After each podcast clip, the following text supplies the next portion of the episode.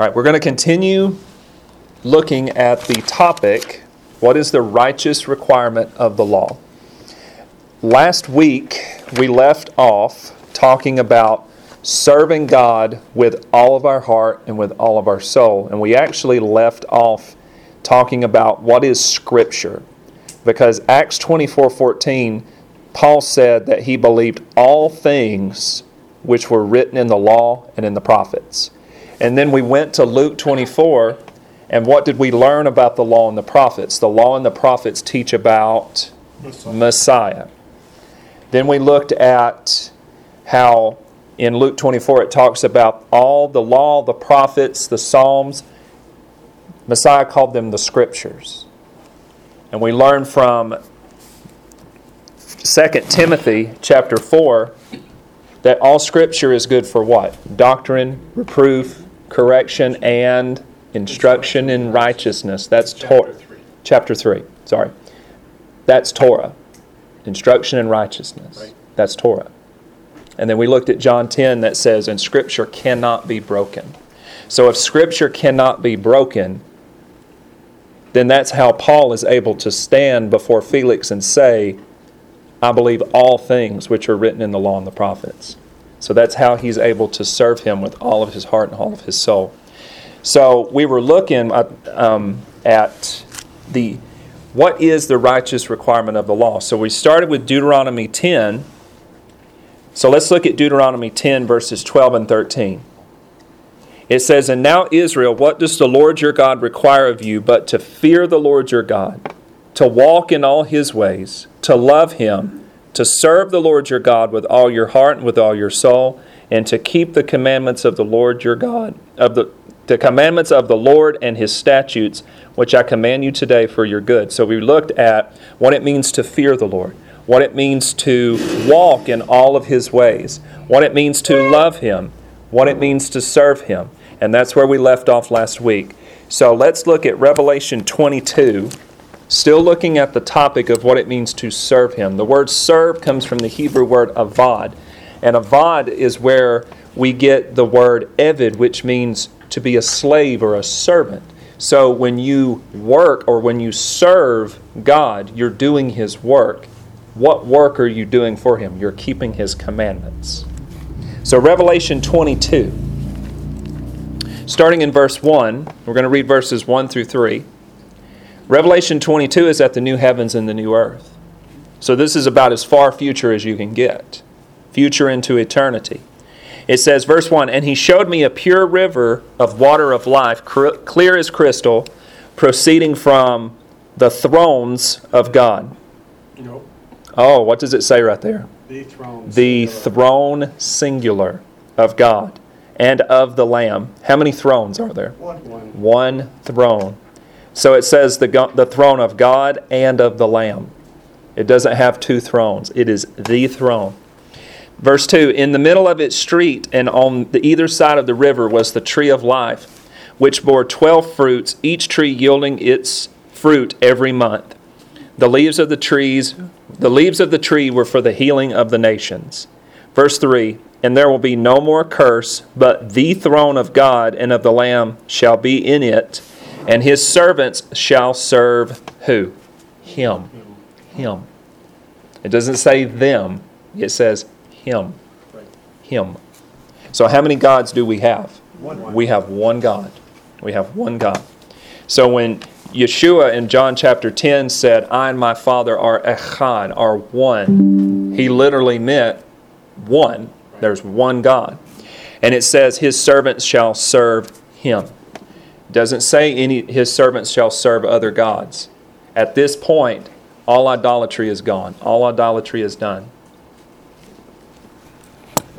So God expects us to serve Him with all of our heart, all of our soul, even into eternity future. That's the expectation of God. All right, so now let's shift our focus and let's start looking at what it means to keep His commandments. So tonight during the oneg, Wayne mentioned about keeping His commandments, and I said it's going to come up tonight in tonight's teaching. Well, here it is. So we're going to talk about what it means to keep his commandment. The word keep is the Hebrew word shamar. S H A M A R, shamar, and that's Hebrew word in the Strong's Concordance 8104. So shamar means to keep, to guard, to protect. So when we keep his commandments, it's not enough just to think about doing them. You keep them sacred. You're you're holding them near and dear to your heart. It's your heart's desire to keep them.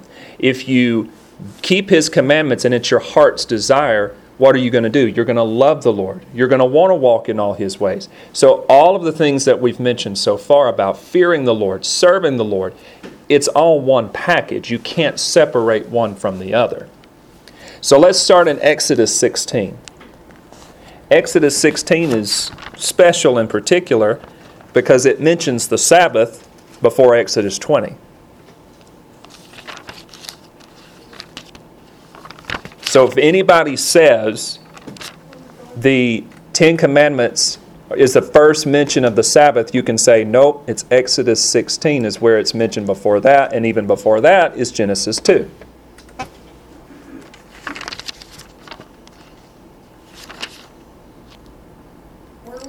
Exodus 16.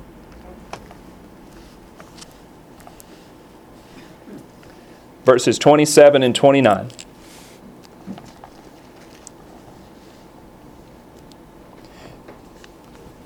How many times is the Sabbath mentioned in Exodus 16? A lot. So here we are, smack dab in the middle of the discussion about the Sabbath. Verse 27, it says, Now it happened that some of the people went out on the seventh day to gather, but they found none. Found none what? Manna. Manna. Because what did God tell them? Did He say, Will there be, will there be manna on the seventh day? No. No. There will be a double portion on which day? The day before. On the day before. So when the people go out on the seventh day, on the Sabbath, to collect manna, what are they showing? Disrespect. They're showing unbelief. unbelief. They're la- showing a lack of faith. They're showing a lack of faith. Because God said, when you go out, you're not going to find any. So look at God's response. Do you think He's going to say, well, that's okay? They just disobeyed my commandment. That'll be okay. No. Verse 28 And the Lord said to Moses, How long do you refuse to keep my commandments and my laws? Now, wait a minute. This is Exodus 16. When do most people think that the commandments were given? Exodus 20. Exodus chapter 20. So here's God right here telling Moses, How long do you refuse to keep my commandments and my laws? See, for the Lord has given you the Sabbath, therefore he gives you on the sixth day bread for two days. Let every man remain in his place, let no man go out on his, of his place on the seventh day. So the people rested on the seventh day. So this is before the giving of the Ten Commandments. And what is God telling Moses? He's saying, These people refuse to keep my commandments. Now, can we trace this concept back even farther? Yes. Genesis 26, how did, how did Abraham prove his faith to God? Ah, let's go back to Genesis 26. Yes, he bound Isaac but, at, but when the blessing was being passed to Isaac, and God was talking to Isaac, how did he commend Abraham? Genesis 26, starting in verse 4. This is the Lord talking to, to Isaac. It says, And I will make your descendants multiply as the stars of heaven I will give to your descendants all these lands, and in your seed all the nations of the earth shall be blessed. Because, here's why Abraham obeyed my voice and kept my charge, my commandments, my statutes, and my laws. So, how did Abraham demonstrate his faith?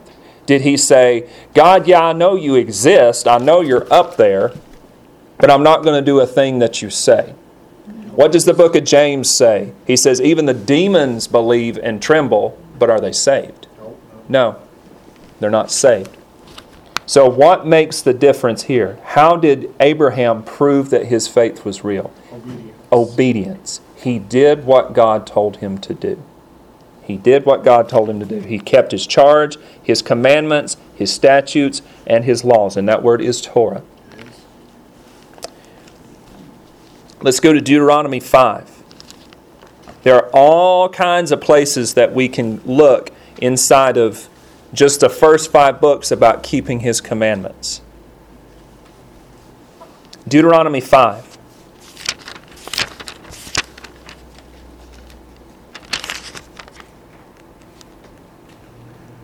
Look at verse 10.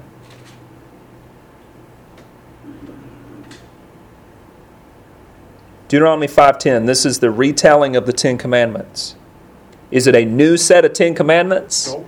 No. So when Moses is speaking to the children of Israel in Deuteronomy and he's telling them you need to keep the commandments of God, you need to love the Lord your God with all your heart, is he saying, "Now here's a new set of commandments that I want you to keep." Nope. He didn't he did not give them a new set of commandments. Deuteronomy means what? Second law. The second law. Was there a different law? Was there a new law? No. It was the second giving of the same law. When Moses broke the tablets at the foot of Mount Sinai, and God had him carve out new stone and take it up to the top of the mountain again, what did God write on, or have Moses actually write on it again? the very same word. The same words. The same exact words. So, Deuteronomy 5, start at verse 9. Verse 10 is the key. It says, You shall not bow down to them, talking about idols, nor serve them. That means do their work. For I, the Lord your God, am a jealous God, visiting the iniquity of the fathers upon the children to the third and fourth generations of those who hate me, but showing mercy to thousands, thousands of generations, to those who love me and what? Keep my commandments. That word is shamar. So, those who keep my commandments, those who guard my commandments, those who ke- treat them as valuable. He said, I will show mercy to thousands of generations. Stay in Deuteronomy 5 and go to verse 29.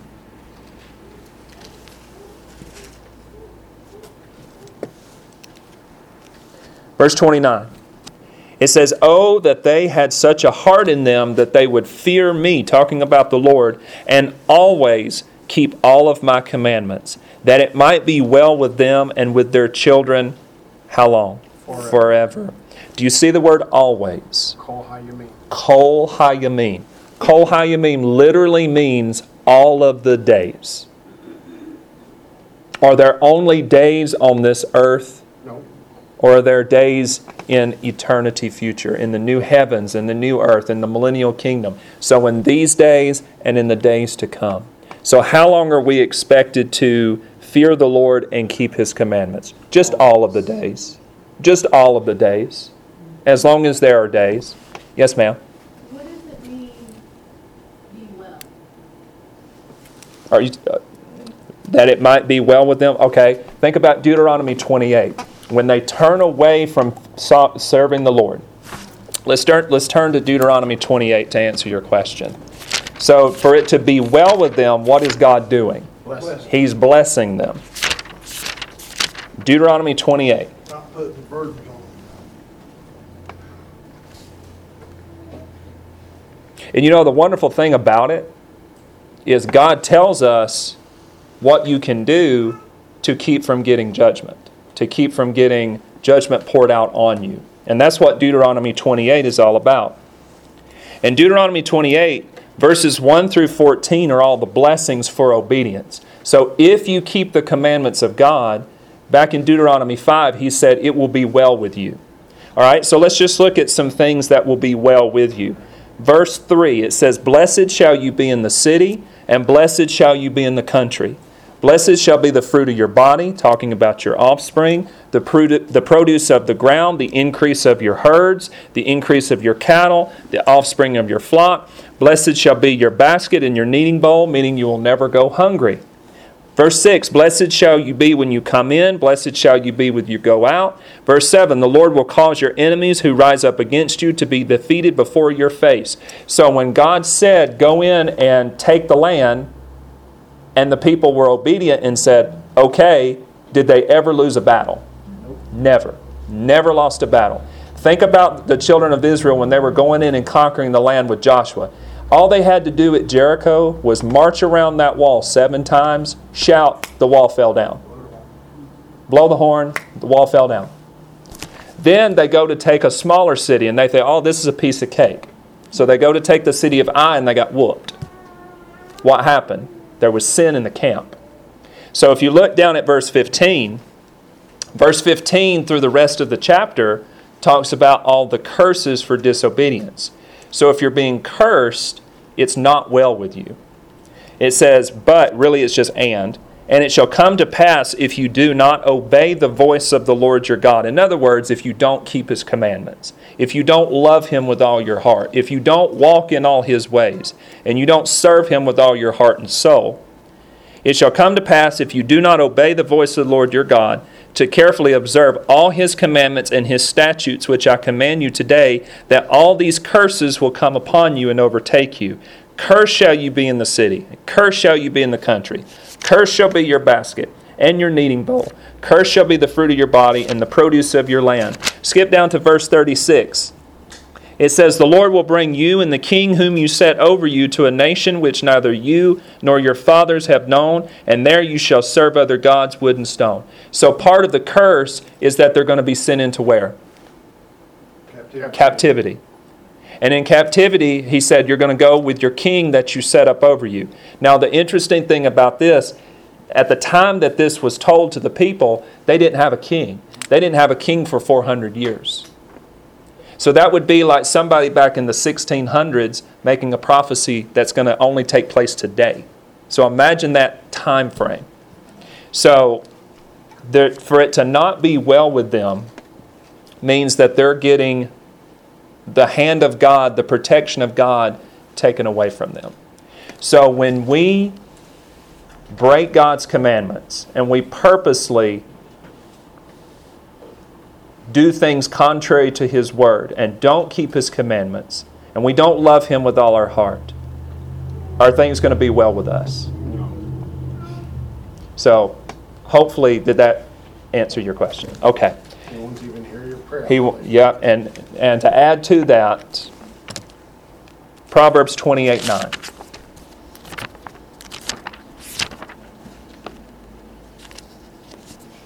Proverbs 28 9.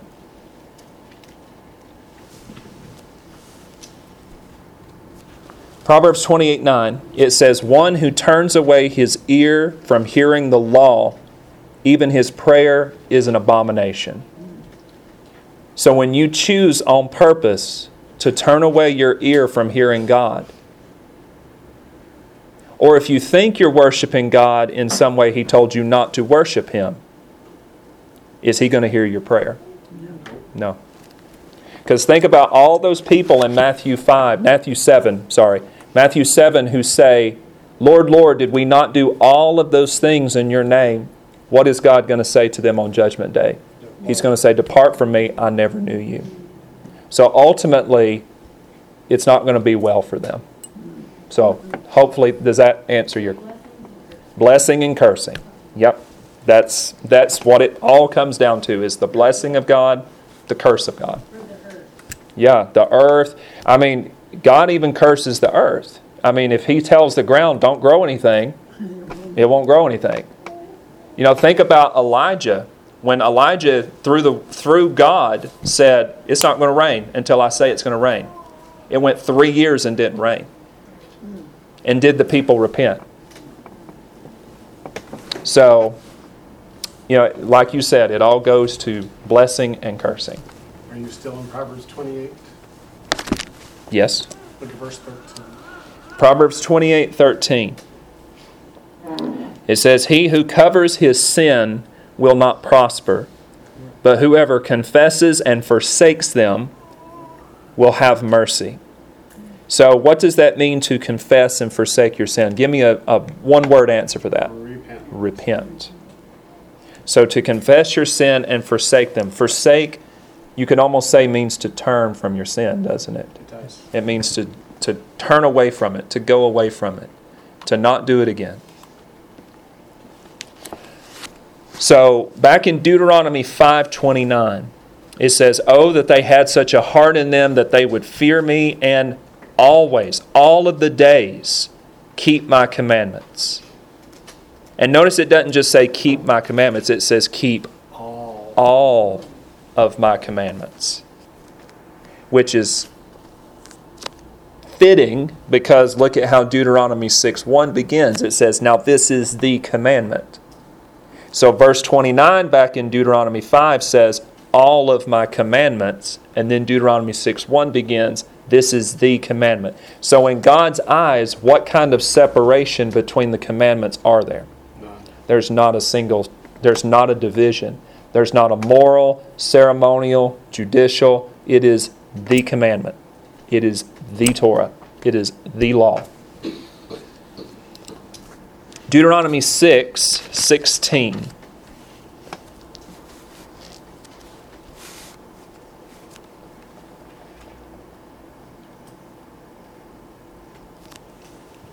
Deuteronomy 6 16. It says, You shall not tempt the Lord your God. Literally says test. You shall not tempt or test the Lord your God as you tested him in Massah. What did the people do at Massah? How did they disobey him? Uh, what, like complained, Yeah, they were complaining, Mo- Moses, we ain't got no water. got Yeah, we got this. And what did he? And what did Moses do? put a stick in it. A special stick. Yeah, he, sh- he, God told him to speak to the rock, and what did he do? That, oh, that, I'm thinking it's a different one. He hit the rock. Yeah, so speak. yeah. He's, yeah. God told him to speak to the rock, and what did he do to it? He struck it. He struck the rock a second time, didn't he? Yep. And what did God tell Moses? It's okay. No, You broke one commandment. It's okay. no. What did he tell him? You're not going into the land. And when Moses said, "But, but, but they made me do," and God said, "I don't want to hear another word about it." When God says no, God means no. Because because what if, let's just say, as right, you know, how many commendations do we see from Moses in the scriptures? Many. Many. I mean, the scripture says there wasn't a more humble man than Moses. But God told him no. So, what if God had said, okay, just this one time, Moses, just this one time, I'll make an exception? You don't do that. What would God have to do for everybody? He would have to make an exception. But also, what would that mean about God's word? When God says, I don't change, I don't lie, I don't, I'm not a man that I should change my mind, what does he say, what does he mean? I'm not going to change my mind. He said, verse 17, you, you shall diligently keep the commandments of the Lord your God, his testimonies and his statutes which he has commanded you. Do you see back in verse 17 where it says, You shall diligently keep? Surely. It's literally, it says, Keeping you shall keep. How strong of a statement is that? That's called an infinitive of emphasis. Keyword emphasis. So God is really putting emphasis on here. He's saying, Keeping you shall keep. Keep it more than you've ever kept anything in your life. Keeping you shall keep the commandments of the Lord your God, his testimonies and his statutes, which, is he, which he has commanded you. And you shall do what is right and good in the sight of the Lord your God. You mean we can't do what's right and good in our own eyes? How does the book of Judges end? It says, And each man did what was right in his own eyes. Is that the way you want the book of your life written or ended? And each man did what was right in his own eyes? In the book of Proverbs, it says, There's a way that seems right unto a man, but the end thereof is what? Death. The end thereof is death. And you shall do what is right and good in the sight of the Lord, that it may be well with you, and that you go may go in and possess the good land of which the Lord swore to your fathers, to cast out all your enemies from before you, as the Lord has spoken. What else did Israel fail to do when they got into the land? that he told them to do. Kill them all. Yes, he said, cast them out. He said, cast out all your enemies from before you. Did he say, make treaties with them? Nope. It's kind of like that saying, if you give a mouse a cookie, They want a glass of milk. they want a glass of milk. If you give somebody this much land, they're going to want More land. more land. Especially when you're trying to negotiate God's land. Can you negotiate God's land? Nope. You cannot. Deuteronomy 7. Deuteronomy 7. Verse 9. Still looking at the idea of keeping the commandments of God. It says, Therefore, you sh- it says, Therefore know that the Lord your that the Lord your God, He is God, the faithful God who keeps covenant and mercy for a thousand generations with those who love Him and keep His commandments. Now, we'll stop there for a moment.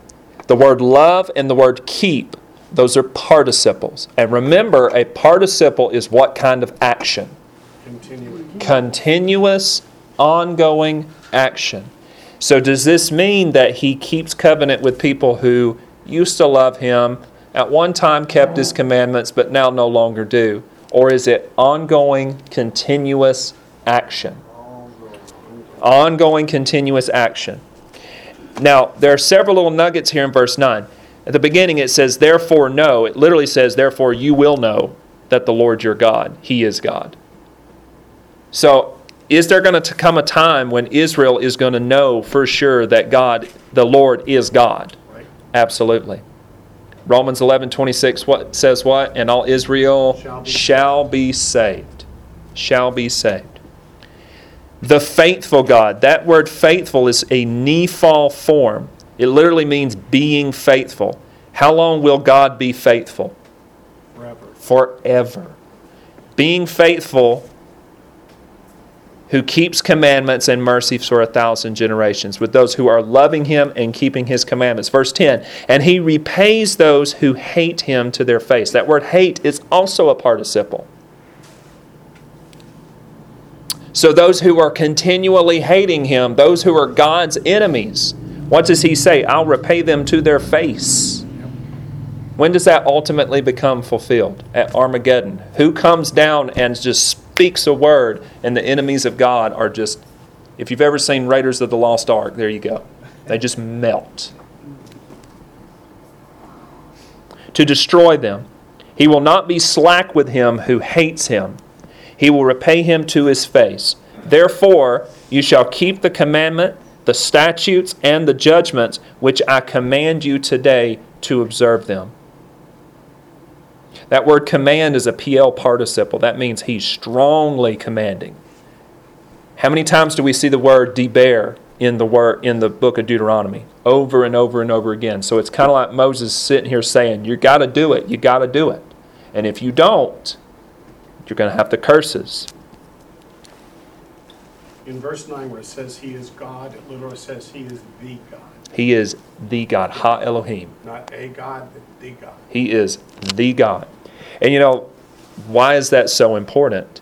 Because if you read back, verse 9 started with a therefore. Mm-hmm. If you look back, it talks about how God redeemed them out of the land of Egypt. What was Egypt known for? Idolatry. It had a God for everything. There was a God of the frogs, there was a God of the fleas, there was a God of this, there was a God of that. And what is God saying in verse 9? He said, No, I am the God. I am God. There's no other. What is that? In Hebrew, Ain Od. There is no other. I like it because it sounds southern. Ain Od. Ain no other. Verse 12, it says, Then it shall come to pass, because you listen to these judgments and keep them and do them, that the Lord your God will keep with you the covenant and the mercy which he swore to your fathers. So notice this blessing for obedience is an if then. If you do your part, then God will do what he promised. What if you fail to keep your part? Is he going to just welcome you into the kingdom, my good and faithful servant? Or will he say, Depart from me, for I never knew you? Now, in verse 12, do you see when it ca- then it shall come to pass because. Do you see the word because? Yep. That word in Hebrew is ekev. Ekev. E Q E V. Ekev.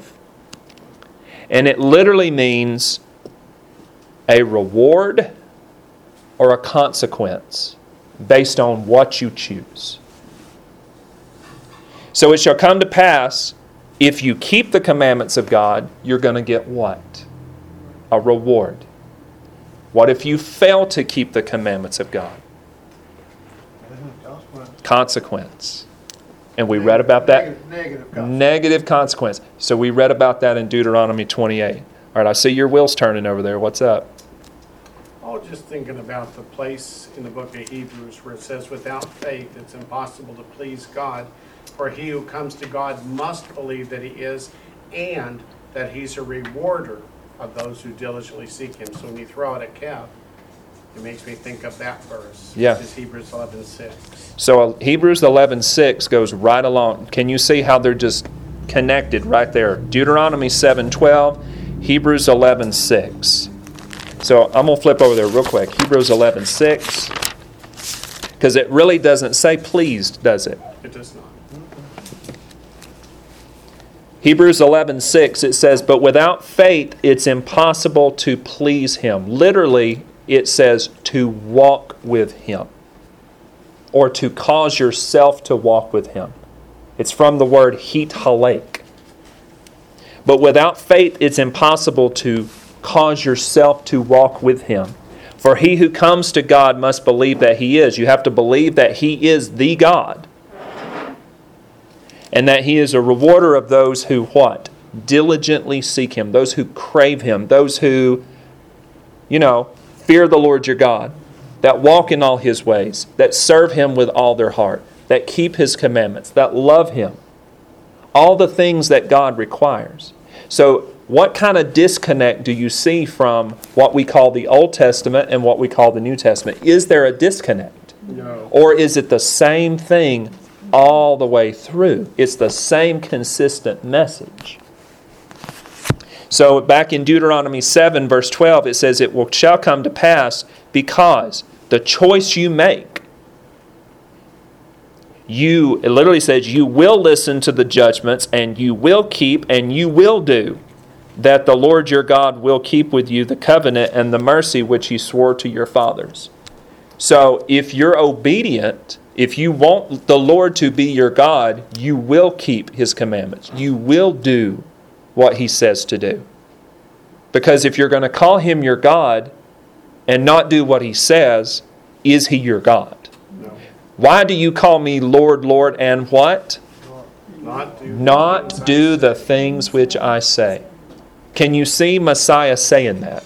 Why do you call, why are you even wasting your breath calling me Lord, Lord if you're not going to do a single thing I say?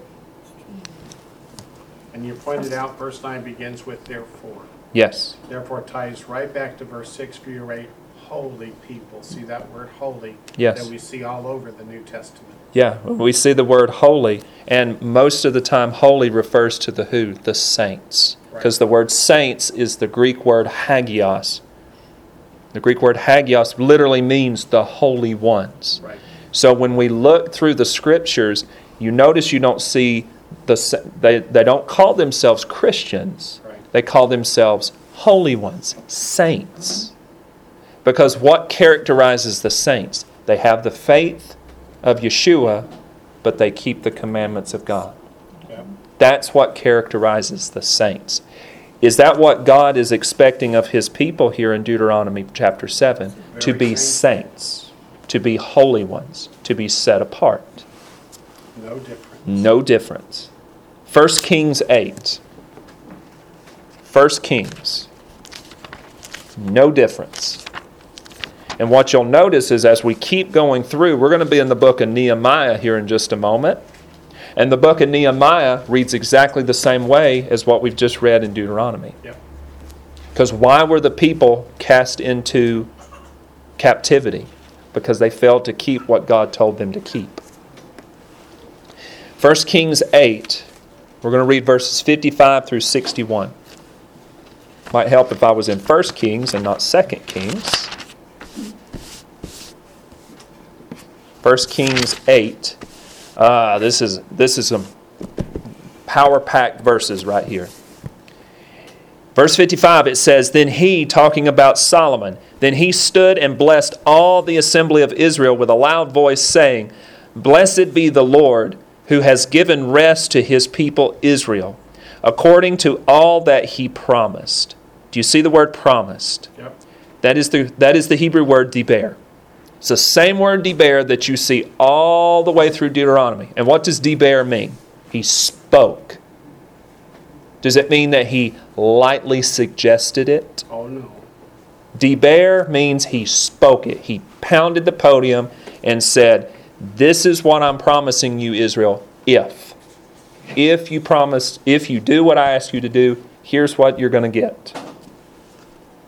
And then the next part I have bracketed in my Bible. It says, There has, and this is Solomon speaking.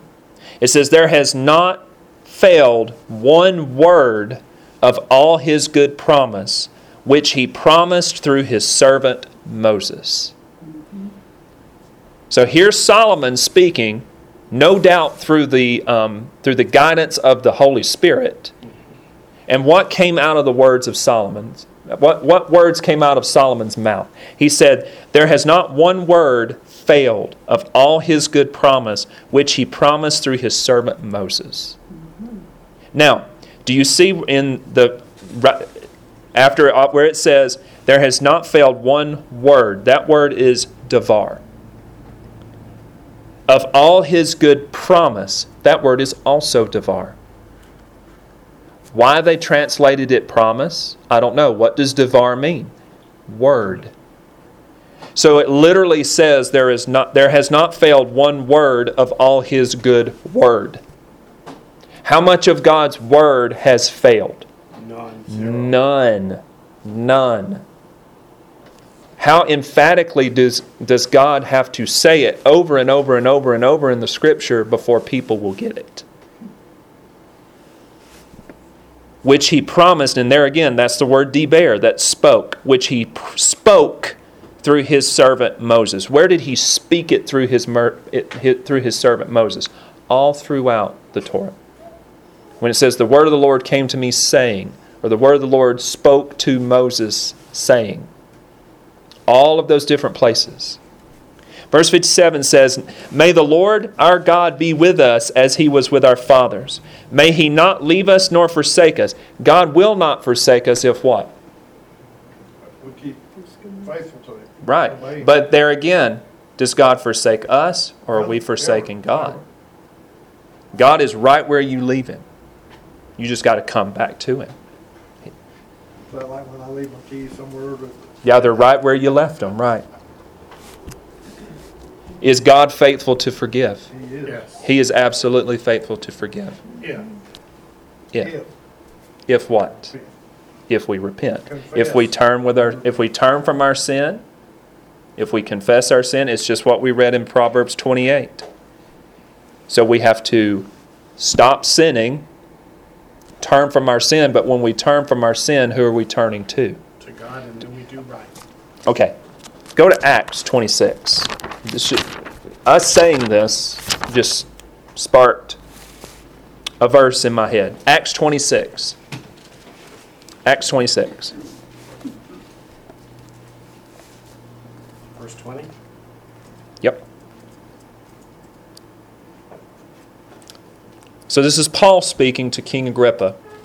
Verse 20 it says, Acts 26 20, it says, But declared first to those in Damascus and in Jerusalem and throughout all the region of Judea, and then to the Gentiles. So, you mean this is, a, this is the same message, right?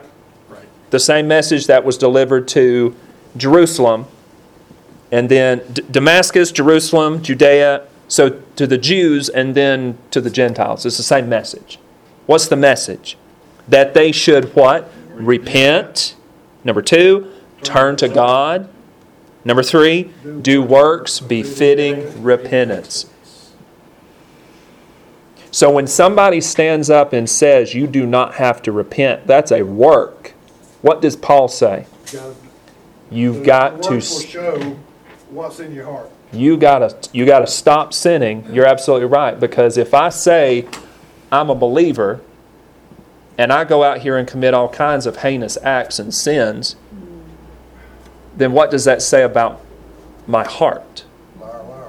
No faith. Lamp, pants on fire one of these days, right? I mean, if that's I mean, if you don't repent, That's right. if you don't repent. Terrible witness before other people. It's a terrible witness because what are you telling them? Oh, if they're a, you, how many people have you heard, heard? If they're a Christian, the woods are full of them. Absolutely. You've heard people say that. Yeah.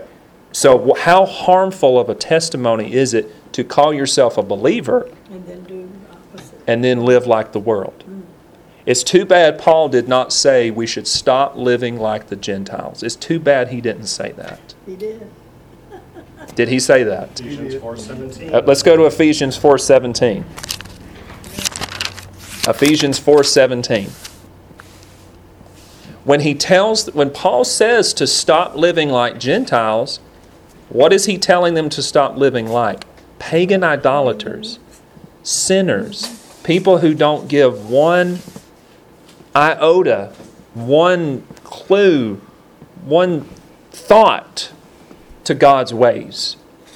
Ephesians 4:17 it says this I say therefore and testify in the Lord that you should no longer walk as the rest of the Gentiles walk. In the futility that word futility means perverseness of their mind. Having their understanding darkened being alienated from the life of God. What's alienated mean? No part no part. So can you continue living in sin and expect God to welcome you into the kingdom. If you live like the world, Paul says you are alienated from a life with God. Because of the ignorance that is in them, because of the blindness of their heart, who being past feeling have given themselves over to lewdness to work what? All uncleanness with greediness. That's trying. What does that mean with greediness? That means you're worried more about the things of this world than you are the things of God. You are the things of God. And in verse 24 it says, "And that you should put on the new man, which was created according to God in true righteousness and holiness." Hebrews 12 says what? Without holiness no one will see God. I think the, the scripture is consistent from one end to the other. We cannot live a life of sin and expect to please God. We cannot. So, in order to not live a lifestyle of sin, what do we have to know? We got to know what sin is, and we have to know what God expects. So, here's what God expects He expects you to love Him, to fear Him, to walk in His ways, to serve Him, and to keep His commandments. And if you're living a life of sin, then you cannot please God.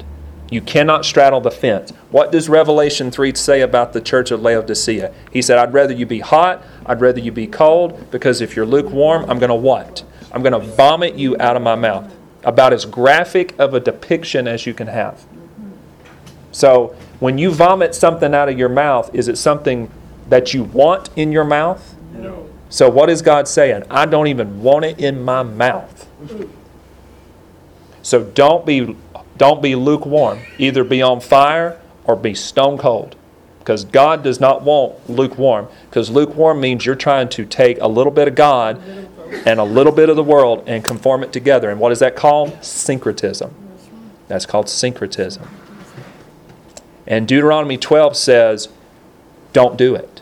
Don't worship me the way God, the other gods, these other pagan idolaters, the Gentiles, worship their gods.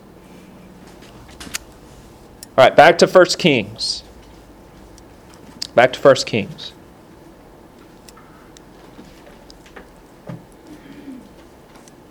Verse 58. Which 1 Kings 8 58. Sorry. 1 Kings 8 58. It says that he, okay, let's just start back at 57. May the Lord our God be with us as he was with our fathers. May he not leave us nor forsake us, that he may incline our hearts to himself, to walk in all his ways, to keep his commandments, his statutes, and his judgments, which he commanded our fathers. So Solomon's prayer is Lord, make our heart like your heart. Incline our heart to be like your heart. Make us be like you. Doesn't that sound just like David? David said, Lord, I want to be in your kingdom. Make my heart be like your heart. And what did God say about David? He said, He's a man after my own heart. Does that mean he was perfect? That mean, does that mean he was without sin? I mean, he committed some pretty heinous sins, some pretty, I mean, sins that, you know, you would have to really, really, really repent. But what did David do? When, when Nathan said, You're the man, He repented. he on the repented. He repented on the spot. Sackcloth, ashes, repented on the spot. And that means that's a man after God's own heart. When you know that you've sinned, repent. Turn from it. Turn from it. Verse 59. It says, And may these words of mine, with which I have made supplication before the Lord, be near the Lord our God day and night, that he may maintain the cause of his servant and the cause of his people Israel. It literally says, maintain the judgment of his servant and the judgment of his people Israel. It doesn't say cause, it says judgment, as each day may require. Verse 60 that all the peoples of the earth may know that the Lord is God. There is no other. How would you say that? Ain od. Or ain no other. Verse 61 Let your heart therefore be loyal to the Lord our God, to walk in his statutes and keep his commandments as it is this day. And when the people did that, what did God do? He blessed them beyond measure. Blessed them beyond measure. What does Solomon's name mean? Shlomo. It means what? His peace. How much peace did Solomon see in his kingdom? It was a kingdom of peace until 700 wives, 300 concubines, and then here come all those pagan idols. And it doesn't take long because it starts in chapter 11. Let's go to Nehemiah. So we're going to fast forward past all of this, go to Nehemiah 1. Nehemiah 1. Or Nehemiah, whatever your preferred pronunciation is. Being from the south, I'll say Nehemiah.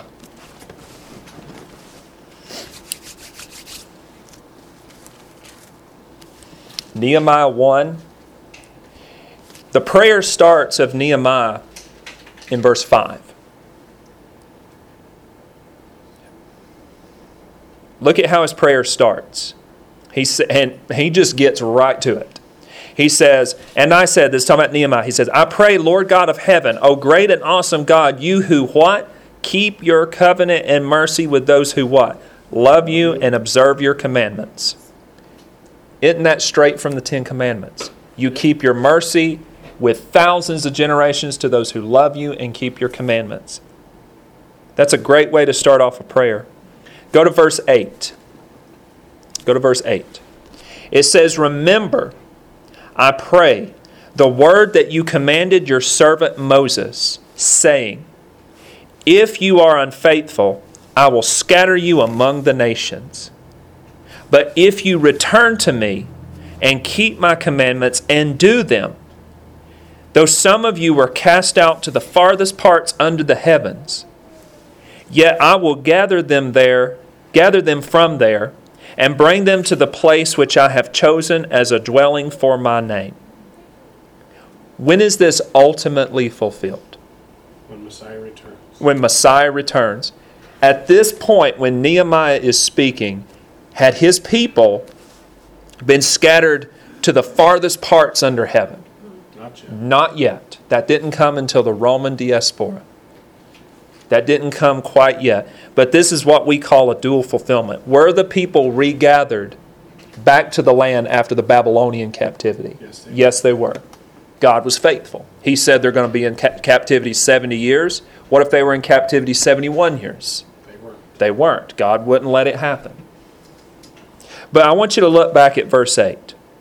Look at where, after the word saying. What do you notice about the word if? It's in italics. So take out if. What did God tell them? He said, You are unfaithful. Literally, let me read the literal translation of verses 8 and 9. What God told the people through Moses. Listen to the literal translation as you read along.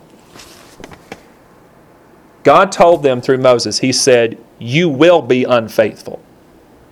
I will scatter you in the nations, and you will return to me, and you will keep my commandments, and you will do them if you were being cast out in the ends of the heavens. From there I will gather, and I will bring them back to the place which I have chosen for a dwelling. My name is there. So listen how direct God was with the people. He did not fluff this up in any way. He told them, He said, You will be unfaithful. You will, I will scatter you to the nations. We read that in the book of Deuteronomy. Because remember, Deuteronomy 30 says, When you've received the blessing and the curse, then I'm going to bring you back. Yep. So, how did God know that the people were going to do all of this? He knows everything. He's God. He said, This is going to happen. You're going to do it, but then I'm going to bring you back because you're going to return to me. So he said, You will be unfaithful. You know that from reading the curses because he said, I'm going to put you and the king who you set over you, the king, oh, by the way, the king you don't have for 400 more years, I'm going to put him and I'm going to put all of you in captivity. So you will be unfaithful, and I will scatter you in the nations, and you will return to me. That's what Deuteronomy 30 is all about.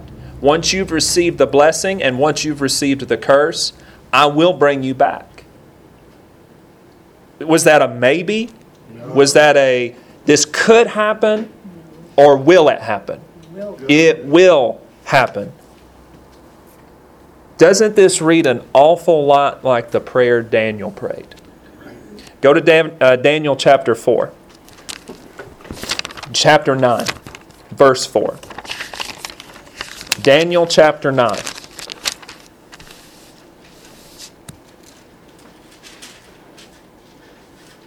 I want you to look at how Daniel's prayer begins. Nehemiah's prayer began, "O Lord, who keep who are faithful and keep the covenant with those who love you and keep your commandments." Daniel chapter 9 verse 4. It says, and I prayed, this is talking about Daniel. It says, And I prayed to the Lord my God and made confession and said, O Lord, great and awesome God, who keeps his covenant and mercy with those who what? Love him and with those who keep his commandments. It's the same prayer. It begins the same way. What is this a prayer of? Repentance. This is a prayer of repentance. Why was Daniel praying this prayer? Because what did he realize through the reading of the book of Jeremiah? That 70 years had already come to an end. So Daniel was making confession on behalf of the people. And what was Nehemiah doing? He was doing the same thing. And what happened after both prayers?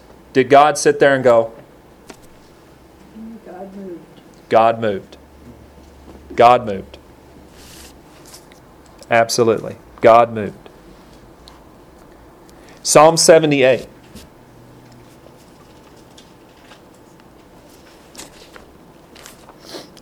So, just in the few verses we've read, how important is it to God that we keep His commandments? Would you say it's a matter of life and death? It's too bad Paul in the New Testament did not say the only thing that matters is keeping the commandments of read God. it again. You missed it first time. Go back and read it. What's that? He did say it. Oh, he did say it. Where did he say circumcision is nothing, uncircumcision is nothing, but keeping the commandments of God is what matters? Where did he say that? First Corinthians 1 Corinthians Corinthians. chapter six, 7 seven, verse nineteen. I like it. Chapter 7, verse 19. It's close, right? Hey, you know, chapter 6 says if you're doing all these things, you're not going to inherit the kingdom of God. That's right. Who what?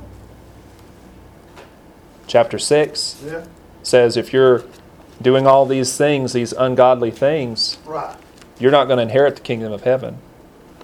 That's verses nine and ten. Yeah. That's what them, that's what them folks out yonder say, What's that? that you're not gonna miss it. They can say the opposite. Okay. Well, let's read what the let's read what the Oh, scripture says. Yeah, well, let's read what God All right, says. let's go back to ver- chapter 6. So, chapter 6 of 1 Corinthians, verse 9, says, Do you not know that the unrighteous, what's another word for the unrighteous? Lawless. The lawless, those who keep, do not keep the commandments of God, will not inherit the kingdom of God. So, Paul is, he's getting straight to it. He said, If you are lawless, you will not inherit the kingdom of God. Did Messiah say the same thing? He said, Depart from me, I never knew you, you who practice what? Lawlessness. It says, Do not be deceived. Are there going to be people that say, You can do all of these things and God doesn't care? Sure. That's what I Absolutely. Neither fornicators, nor idolaters, nor adulterers, nor homosexuals, nor sodomites, nor thieves, nor covetous, nor drunkards, nor revilers, nor extortioners will inherit the kingdom of God. Period. Period. Unless Unless what? they. Unless they repent. And look at the yep, and look at verse 11. Look at verse 11. And such were some of you. That means people listening to Paul teach, there was a representative from each of those groups. So, can people come out of homosexuality? Yes. Absolutely. Can people come out of being an alcoholic? Yeah. Absolutely. Can people stop worshiping idols? Absolutely. All of these things here, you can stop. It says, And such were some of you, but you were washed, but you were sanctified, but you were justified in the name of the Lord Yeshua. And is that Lord an adjective? No. No. That is the Lord, the Tetragrammaton. The name of the Lord Yeshua and by the Spirit of our God. So, Paul is saying, You were washed, you were sanctified, and you were declared righteous in the name of God. So, think about that. Think about how powerful that is. Those people whose lives were characterized by these things are now declared righteous. And what did it take? Repentance. It took repentance. Chapter 7, verse 19. It says, Circumcision is nothing, and uncircumcision is nothing, but keeping the commandments of God is what matters. It doesn't mean, it, do, it doesn't matter whether you were born a Jew, whether you were born a non Jew. It makes no difference in the eyes of God. God judges what? The heart. the heart. Sin is sin, no matter who commits it, is sin.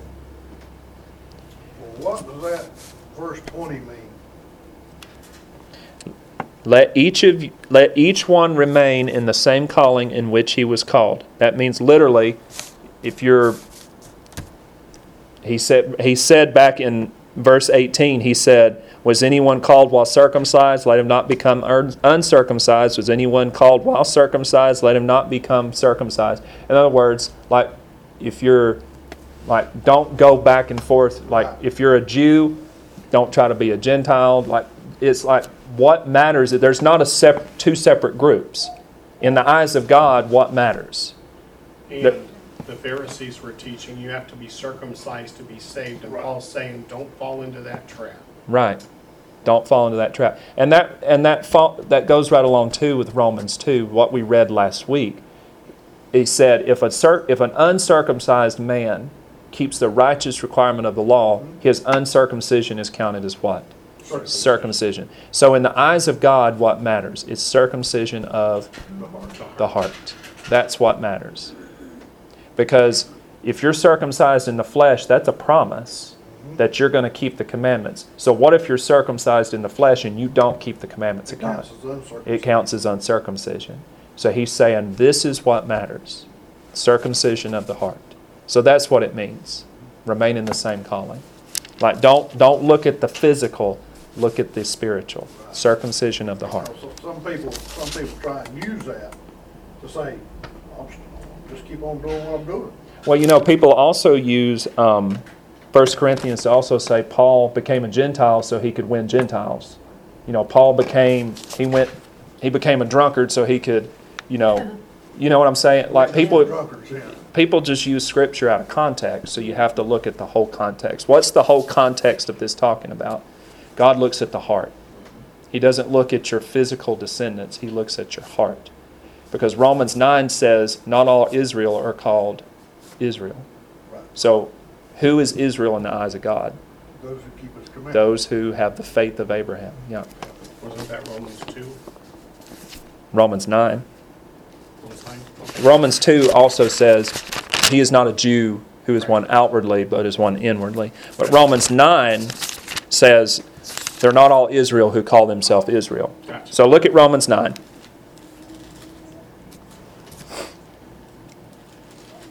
Romans 9, verse 6. But is it not that the word of God has taken no effect? For they are not all Israel who are of Israel, nor are they all children because they are the seed of Abraham.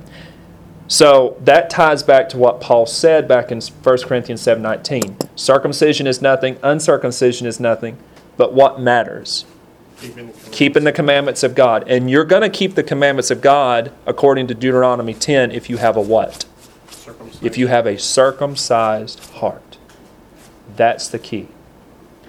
Verse 8, it says, That is, those who are the children of the flesh.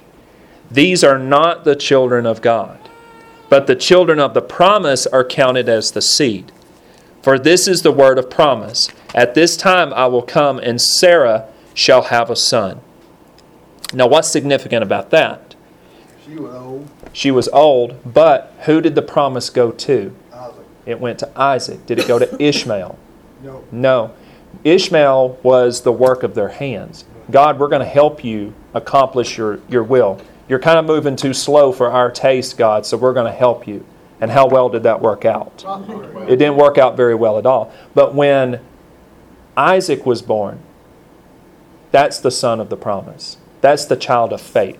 That's the one born out of faith. Ishmael represents the work of our hands.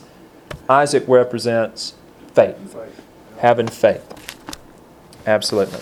Psalm 78. Psalm 78.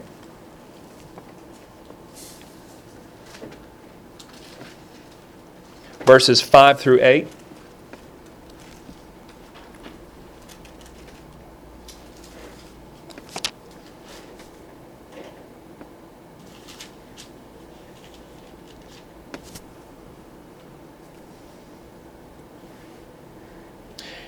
You know what? We might as well start at verse 1. Might as well. Might as well. Because verse 1's got, this is power packed. In order to get the context of 5 through 8, let's do verse 1. It says, Give ear, O my people, to my law. Incline your ears to the words of my mouth. What's the parallelism there? My law and the words of my mouth. My law, the words of my mouth. So the words that came out of God's mouth, those words that 2 Timothy chapter 3 Paul says were God breathed. What can we call them? That's his law. Verse 2 it says, "I will open my mouth in a parable. I will utter dark sayings or riddles of old, which we have heard and known, and our fathers have told us. You know, stories that have been passed down. We thought they were stories. But what is God saying here? That there's more to them than just a story. It's kind of like the book of Psalms. How many people think about the book of Psalms as just songs? Yeah. But what are the what are the Psalms chock chock full of? Prophecy. history, prophecy, stuff that teaches us that we should be keeping the law, and here's why. Verse 3 it says, Which we have known and heard, and our fathers have told us. Verse 4 We will not hide them from our children, telling them to the generation to come. Uh-uh. Ah, what's it say? Lador acharon. What's that mean? The last- The last generation. So, when will all these things of God, these mysteries of God, these dark sayings really start to become known to the last generation? The closer we get to the day of the Lord, how much of the scripture and how much prophecy will begin to become fulfilled? More and more and more. And more and more and more, and our understanding will become more and more and more, just like the book of Daniel. Twelve four, right? Daniel 12:4 it says people will run to and fro and knowledge shall what? Be increased. Be increased. Shall be increased. It says, and we will not hide them from our children, telling, talking about the the parables. Literally it says causing them to know to the generation to come the praises of the Lord and his strength and his wonderful works that he has done. So Verse 5 says, For he has established a testimony in Jacob and appointed a law in Israel, which he commanded our fathers, that we should make them known to our children. Literally, it says, cause them to know. What is, what is it the fathers should have caused the children to know? Look back at verse 1. The law, the words of his mouth, those stories that were passed down were more than just stories. And also, I think the first two words, give ear. Yeah, give ear. Listen Give to ear. it. I mean, that, that's, that's not just, you know, listen to what's going on and be doing something else over here, kind of half and half in between. Right. That says give ear. That means what? Diligently listen, pay attention, put everything else aside. Right. And. you know, Literally, don't be- yeah. Don't be multitasking. Don't be multitasking. Right. Deuteronomy six, teach them to your Teach them to your children. Right. Verse 6, it says, That the generation to come, Is that last generation? it's the last generation. I was waiting for Wayne. Says that the generation to come, it literally says Lador Acharon, the last generation, that the last generation might know them. The children who would be born, that they may arise and declare them to their children. But if you're telling to the last generation, it means they've been told from the beginning all the way down through the line. Right, right, Never stop telling. right. Verse 7 it says that they may set their hope in God and not forget the works of God. So if these things are retold over and over and over, it's kind of like what we do every Friday night when we remember the Sabbath. We're retelling the story. That's what a zicharon is. We're retelling the story of the Sabbath over and over. Why? So we don't forget the works of God. So we may set our hope in God. It shows our faith in God, but keep His commandments. And may not be like their fathers, a stubborn and rebellious generation, a generation that did not set its heart aright and whose spirit was not faithful to God. You know, I find this interesting. This ties right to Jeremiah, where it says, Our fathers have inherited lies. Jeremiah 16. Jeremiah 16. You know, how many people do you hear say, I do such and such because my daddy did such and such, my grandpappy did such and such, so I'm going to do this? Well, what if your fathers or your grandfathers had inherited lies? Are you going to continue the same lies, or are you going to break free of that and do what God actually says? So think about Jeremiah 16, where it says, Our, our fathers have inherited lies. So they realized that their fathers had inherited lies and were passing those lies down. So, what was their job? Once they came to that knowledge and that understanding, what was their job to do? Repent. To repent and to turn from it, to not continue in it. Psalm 89.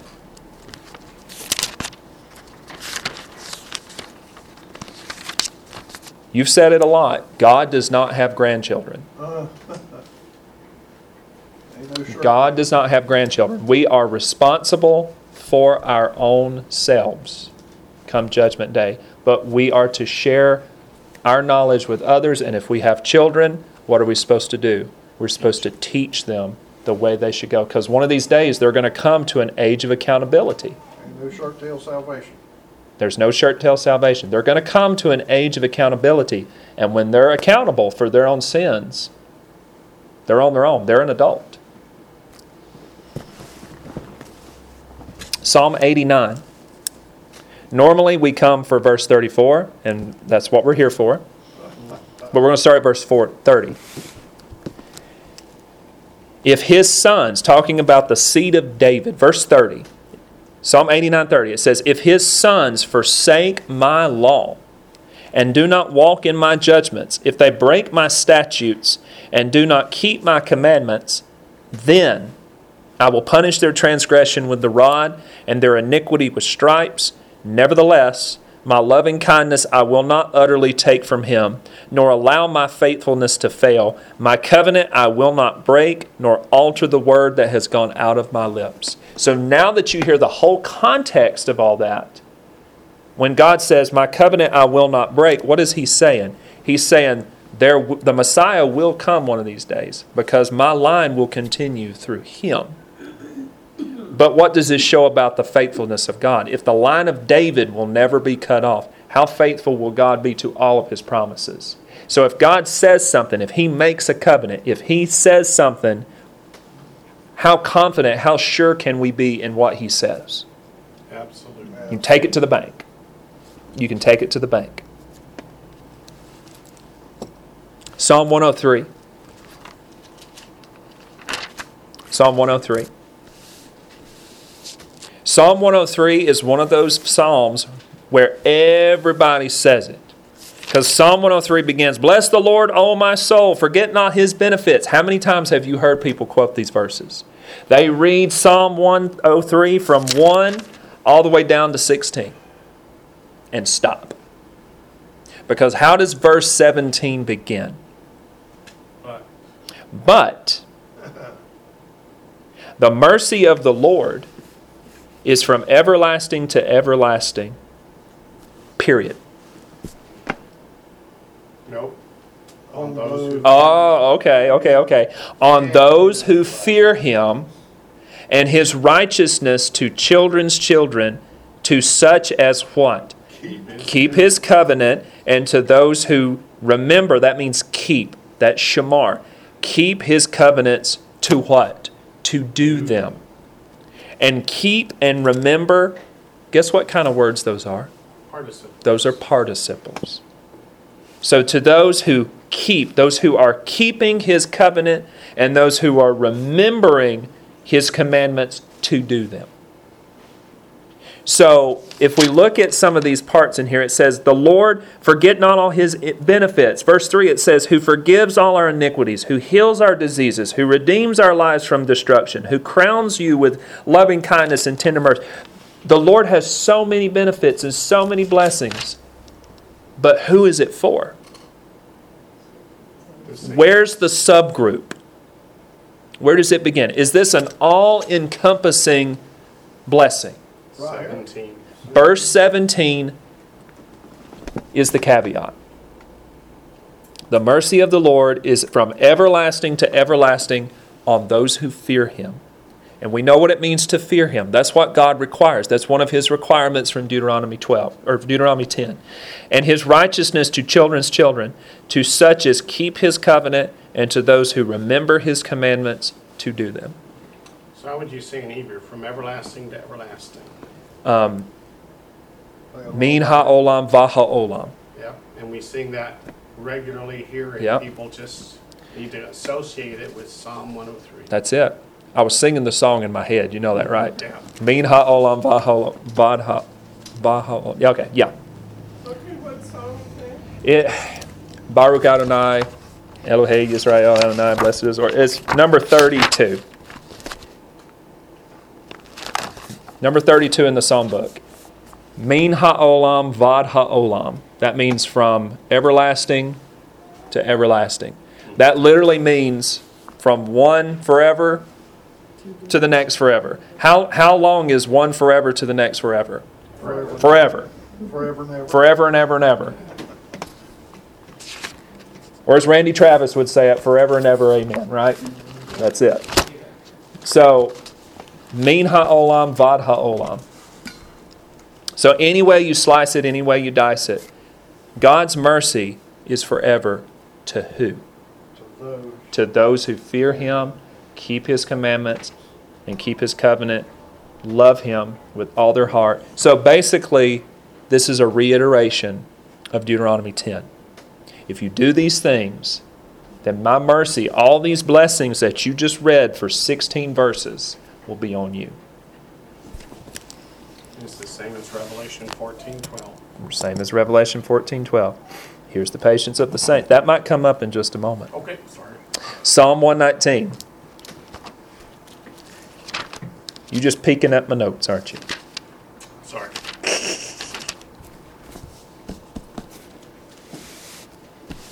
Psalm 119, verse 60.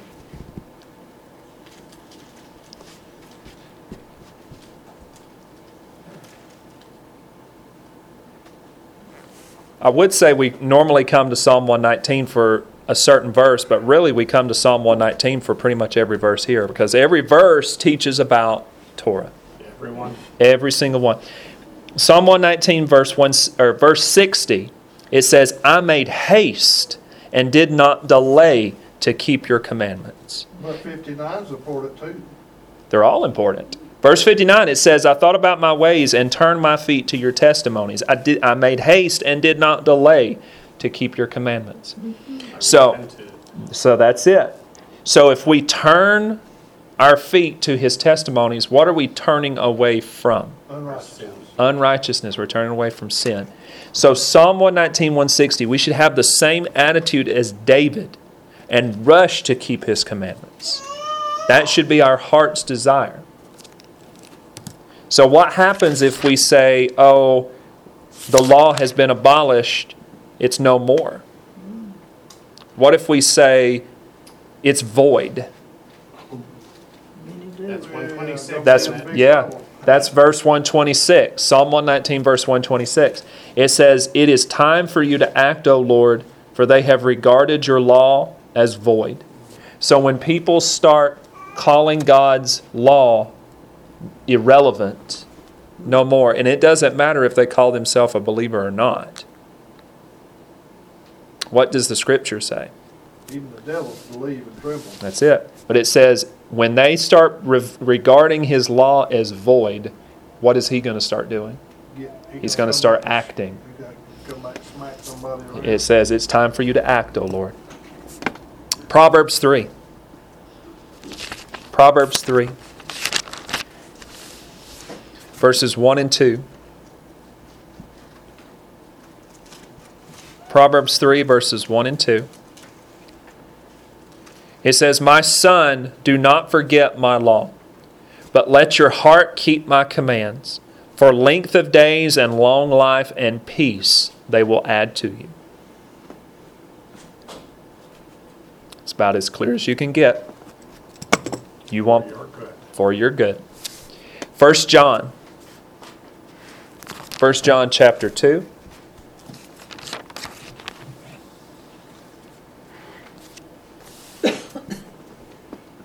Verses 3 through 6.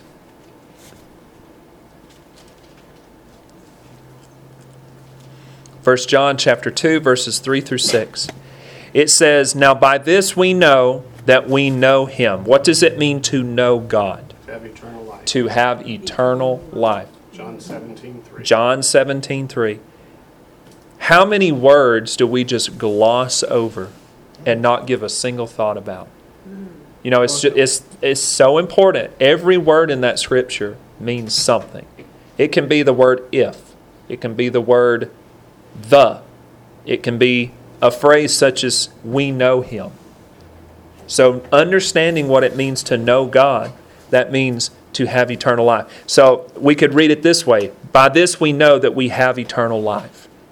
If we keep His commandments, when are you going to keep His commandments? Is that when you have an uncircumcised heart or a circumcised heart? Circumcised. When your heart is circumcised. That's Deuteronomy 10. You're only able to do those things if your heart is circumcised. Verse 4 says, He who says, I know him, or I have eternal life, and does not keep his commandments, is a liar and the truth is not in him. What is truth? Psalm 119, verse 142? Torah. And Yeshua said in John 14, 6, he said, I am the way, the truth, and the life, and by and no, and nobody can come to the Father except by me. By him. Verse 5 it says, But whoever keeps his word, truly the love of God is perfected in him. By this we know that we are in him. He who says he abides in him ought himself also to walk just as he walked. So that means we should imitate Messiah. Just like Paul said in 1 Corinthians 11 1, imitate me as I imitate Messiah. So let's say if Messiah kept Sabbath and we're supposed to imitate Messiah, what should we do? Keep the Sabbath.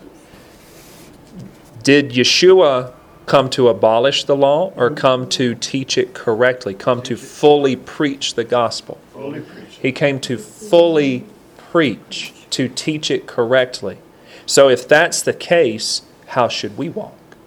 We should walk in the same fashion. Do you see that word abides in verse 6? Yep. Doesn't it make you think of John 15 and Yep. what happens to the branches that don't abide in the vine? They're cut off and Cast into the fire. cast into the fire. They're not just cut off, they're cut off and cast into the fire. There's no veil there. There's no veil. It's pretty clear. It's pretty clear. Didn't use them to make baskets. Nope. If they make a basket out of it, it's still cast into the fire. Now, in verse 3, do you see the word keep? Yep. That word keep is the Greek word tereo. T E R E O, tereo. Greek word 5083, it's tereo. And that is the Greek equivalent to shamar. That's the Greek equivalent to shamar or natsar, which both mean to keep. So tereo is just a Greek equivalent of shamar. So is it the same shamar that we saw all the way through the Old Testament that said, Keep my commandments, guard my commandments, make them the, the longing of your heart? Yes, it's the same word. It's the same word. And chapter 1, verse 6 goes right along with it. Chapter 1, verse 6 says, If we say that we have fellowship with him and walk in darkness, we lie and do not practice the truth. That means we do not practice Torah. 1 John 3. 1 John 3. And you know, y'all, the wonderful thing about all this, I'm not making any of this up. Right. It is right here. All I'm doing is just opening the scripture and reading it. I'm not adding anything to it. It is it's right here. So if anybody tries to say that God changes his mind, God has a new law, that, that old law that didn't work, so God had to come up with a plan B, there are no plan Bs. Uh, In the eyes of God, there is a plan. And it's it's his plan and it's being carried out perfectly. Is that Psalm 119, verse 85? It says, Forever, O, word, o Lord, it's verse 89. 89, thank you. So Psalm 119, verse 89 says, Forever, O Lord, your word is settled in heaven. Let's look at it. Just keep a finger in 1 John 3, your neighbor's finger, a pencil, a bookmark. You get the idea. Psalm 119, verse 89. Wait for y'all to get there. Says, For a little while, O Lord, your word is settled in heaven. What's it say? Forever. Forever. And remember what we read back in Psalm 103. It said, Your mercy is from everlasting to everlasting. Min ha'olam, vad ha'olam. From everlasting to everlasting. So, how long is from everlasting to everlasting? How long is forever? It's forever.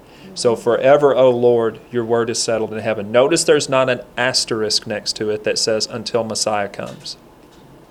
Nope, Matthew 4, 4 were Messiah's words Yeah, and where was he quoting from? from Deuteronomy. From Deuteronomy.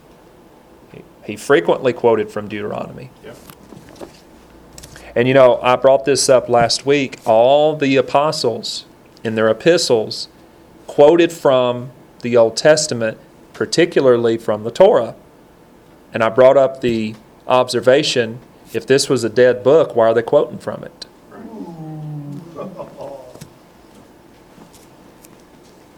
All right, 1 John 3.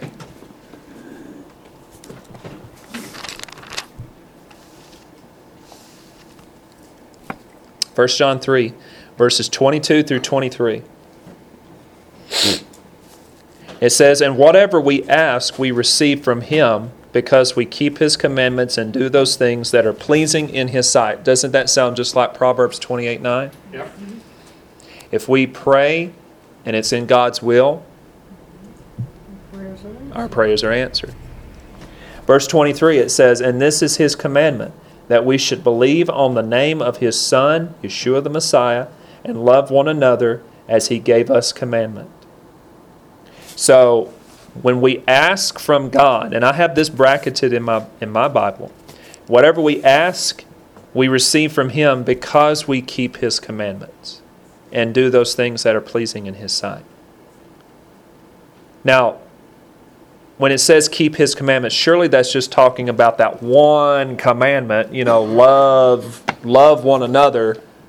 You know, I give you one commandment. He didn't say I give you one commandment. He said I give you a new commandment and he meant that kind of sarcastically because where does it say love your neighbor as yourself? It says it in Leviticus 19:18. Yeah, it says it in Leviticus 19:18. So, did he really say I'm giving you the 11th commandment? No. No.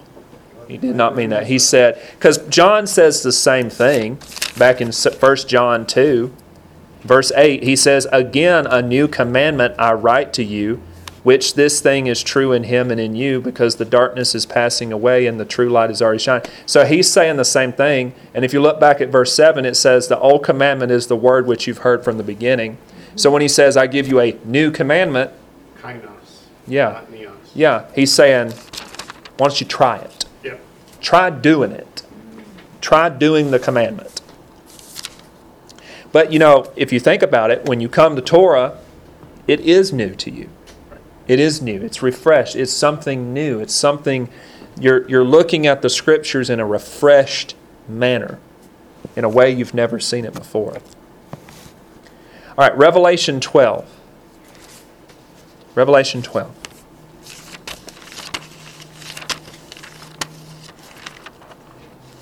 Verse 17.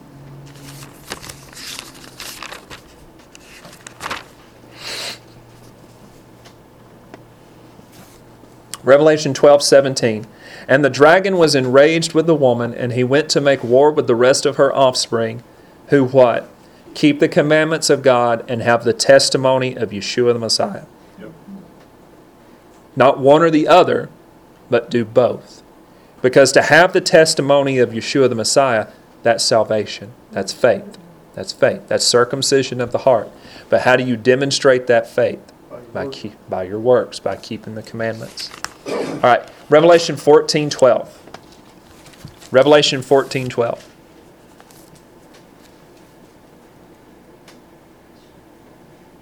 It says, Here is the patience of the saints. Here are those who keep the commandments of God. That word keep is a participle. Keep is a participle. Those who are keeping the commandments of God and the faith of Yeshua. So, what happens if they stop keeping the commandments and stop having faith? They're not holy anymore. Nope. They're not considered saints.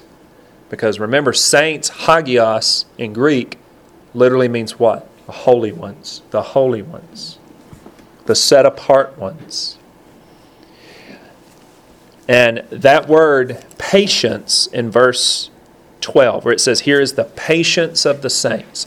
That word patience is hypomone. Hypomone. H Y P O M O N E. H Y P O M O N E. Hypomone. And it's Greek word 5281, and it literally means endurance. Endurance. Because when does this all take place? This takes place right in the thick of the tribulation period. Yep. So, in order to keep and keep that participle action, that action of keeping the commandments. What must one have? Besides just patience, you have to have endurance.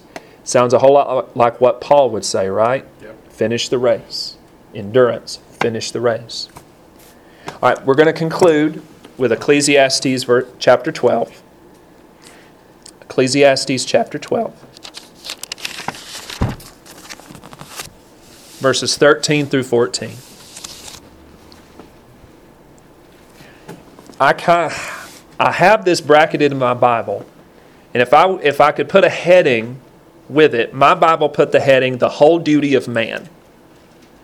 If I put a title or a heading above 13 and 14, I would call this the summation of the scriptures.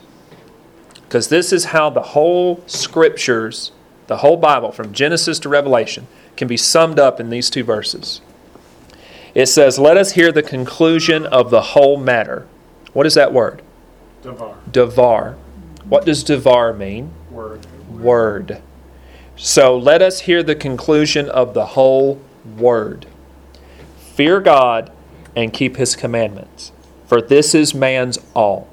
That means this is what we should be focused on. This is what we should be doing. This should be our goal in life. Verse 14 For God, because here's why. For God will bring every work into judgment, whether including every secret thing, whether good or evil. So, what is this telling us right here in those two verses? It's saying, keep the commandments of God out of love, out of faith, because that's your goal in life. That's your duty. Because one of these days, God is going to judge you, including every secret thing, whether it was good or whether it was evil. So, when you keep that in the forefront of your mind, you're going to sin a little bit less. And that's what God's intention is for us is to stop sinning and keep his commandments and return to God.